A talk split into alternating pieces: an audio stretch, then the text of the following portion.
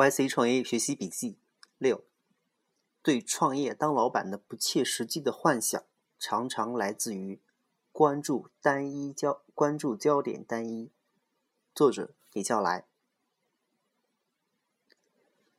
第一课里，我们提到很多人对创业的看法其实是不切实际的，自己当老板并没有人们想象中的那么光鲜，这好像是显而易见的啊。可是为什么那么多人想不明白呢？贾平凹先生在他的散文《老西安》里说过一个段子：许多年前，两个西安南郊的年轻人站在大方照相馆橱窗前，看着蒋介石的剧照聊天。其中一个人说：“蒋委员长不知道一天吃的什么饭，肯定是顿顿捞一碗干面，油泼的辣子调的红红的。”另一个说：“我要当了蒋委员长，全村的粪都是我的，谁也不能吃。”曹操劝刘关羽，当时曹丞相府上实际情况究竟什么样？当时究竟是怎么说的？我们没有办法知道，但可以想象，河南戏是这样唱的：“顿顿饭包饺子，又炸油条。你曹大嫂亲自下厨烧锅燎灶，大冷天只顾忙的汗热汗不消，白面馍加腊肉你吃腻了，又给你蒸一。”蒸一锅马齿菜包，搬蒜臼还把蒜汁捣，萝卜丝拌香油调了一瓢。这其实是非常普遍的现象，大多数人想象不出超出自己经历之外的世界究竟是什么样子，因为人们总是要依赖自己已有的经历、经验积累，去理解新的、陌生的事物和世界。另外，还有一个重要的因素就是。人们对待同一事物现象的时候，关注的焦点常常各不相同。至于这究竟是什么原因造成的，心理学家们也各执一词。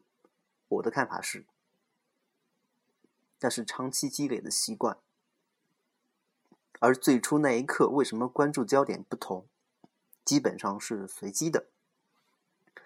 比如《Lean Startup》里常提到的一个方法论是。Fall in love with the problem, not the solution。显然，这样关注焦点变换会带来不同的思考和行动。第十二课，Aaron 说：“It is your job to listen to their problems and translate those into what is going to build the best and simplest solution for them.”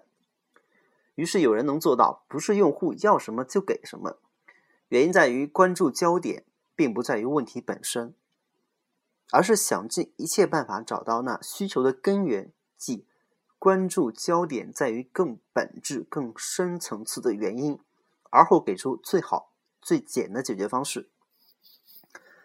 当我有足够的时间思考之时，我常常这样玩：目的、手段、结果。我现在这样想，可能是因为我更关注结果。如果我更关注手段，那我会怎么想呢？过去、现在、将来。我现在这么想，可能是因为我想未来更多一些。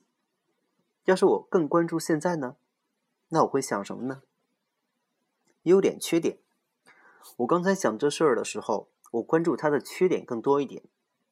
那我要是关注优点更多一些呢？